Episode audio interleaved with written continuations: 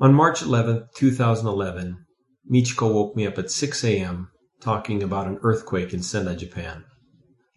My wife is Japanese, and we had lived in Sendai for five years.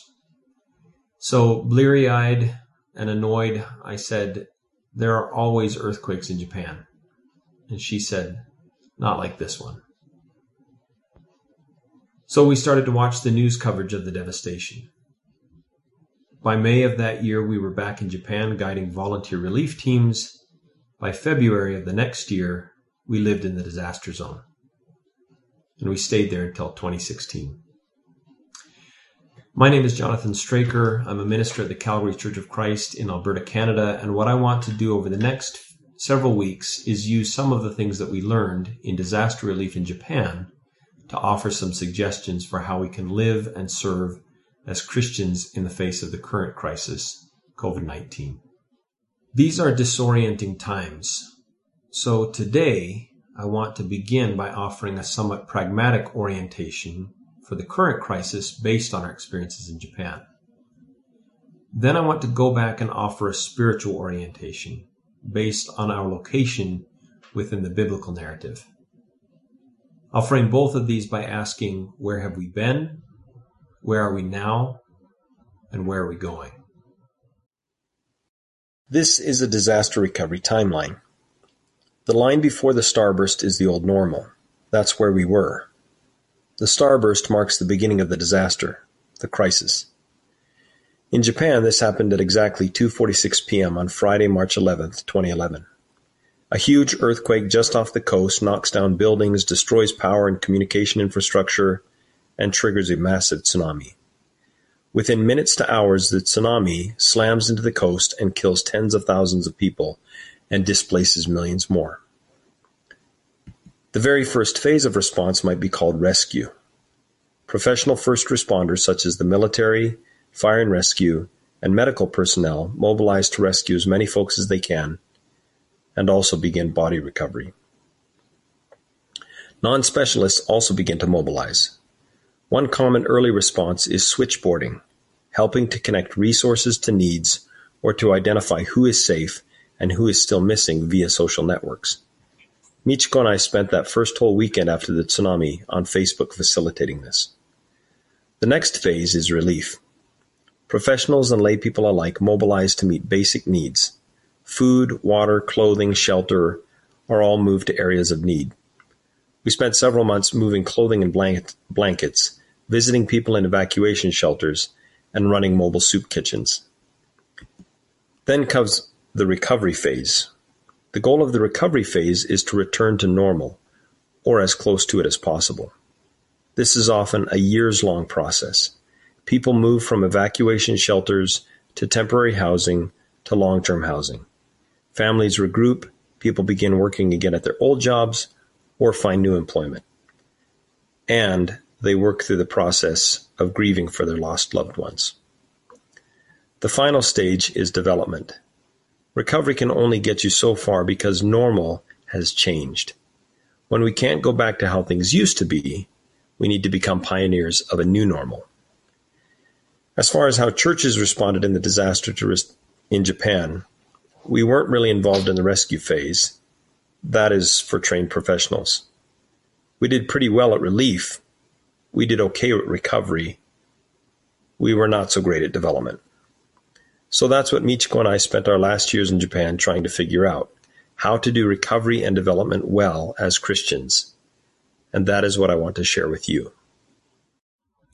In the current COVID crisis, we are seeing the same kinds of things beginning to unfold, even if they are unfolding at a different pace. Instead of one afternoon, the virus is taking months to sweep across the world. First responders mobilized, governments, police, and especially medical personnel are on the front lines. Attempted rescue came in the form of quarantines hoping to stop the virus. They didn't. So now we are hoping to flatten the curve. I've been Googling around different church websites, and a number of churches have already begun the process of switchboarding working to connect those who can help with those who need support. This is the beginning of relief.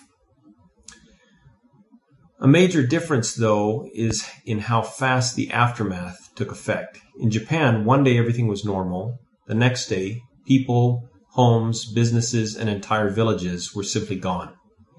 And there was a nuclear plant melting down. There was months and months of physical cleanup to do. With COVID, I think we are continuing to watch the disaster unfold. In relation to both physical health and our finances, we have a lot of time to live in anxiety before we see some of our fears realized. It's not a nice thing. I would draw the current crisis more like this. We were here, the old normal. Now we are somewhere here, descending into a very difficult time. And the new normal is still a long way off. What I want to do over the next few weeks is offer some tools to help us mobilize for re- relief, recovery, and development, and to do it in a way that pays close attention to God's guidance throughout the process. As we cross this wilderness, we need to keep our eyes on the pillar of smoke and fire, God's presence among us. If we want to walk on these waves and not be swept away by them, we need to keep our eyes fixed on Jesus. So, again, where have we been? In the beginning, the Spirit of God hovered over the chaos of the deep.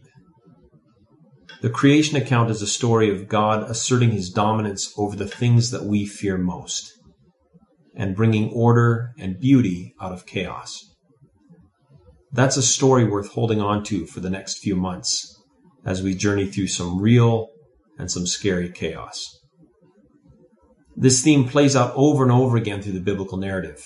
Joseph organizes famine relief in Egypt. Moses shepherds the people through plagues, the Red Sea, and the wilderness. Joshua leads the people across the raging Jordan. The prophets minister to their communities in exile. So when we ask, where have we been? We remember that the people of God have been here before in the biblical narrative and also in living memory. My grandparents were adults during the Great Depression. My parents grew up during World War II and the years following. We have church members in our midst who have weathered recessions, failures, and loss. We have members who have been through wars and lived in refugee camps. We can learn from them. Where are we now?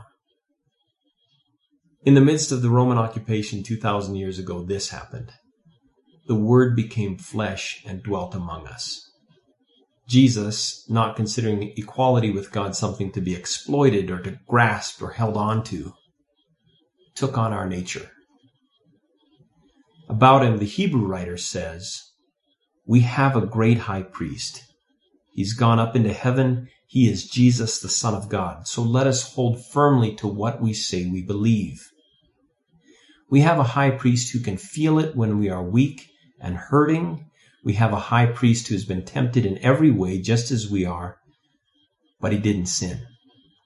So let us boldly approach God's throne of grace. Then we will receive mercy. We will find grace to help us when we need it. Jesus himself promises to be with us to the end of the age, at the end of Matthew, and to send his Spirit to comfort and to guide us in John 14. So where are we right now? We are standing on the precipice looking down into a very difficult situation, but we are going to make this journey with Jesus and the Spirit. We are not alone ever. And where are we going? John ends the book of Revelation with a vision about the destination. Then I saw a new heaven and a new earth, for the first heaven and the first earth had passed away, and the sea was no more. Remember where we started? God's Spirit hovering in dominion over the roiling sea, all those stories of God bringing his people through deadly waters. And now the sea is no more. And I saw a holy city, the new Jerusalem, coming down out of heaven from God, prepared as a bride adorned for her husband. And I heard a loud voice from the throne saying, See, the home of God is among mortals. He will dwell with them. They will be his peoples, and God himself will be with them. He will wipe every tear from their eyes. Death will be no more. Mourning and crying and pain will be no more. For the first things have passed away. That's where we're going. To a life where the sea is no more, where plagues and broken economies can't touch us. But we have a desert to cross first. We have rough waters to pass through. And here's the point of all of this. In the midst of the desert, keep your eyes on the pillar of smoke and fire. God is tabernacling with us still. In the midst of the roaring waves, keep your eyes on Jesus who walks above the waters.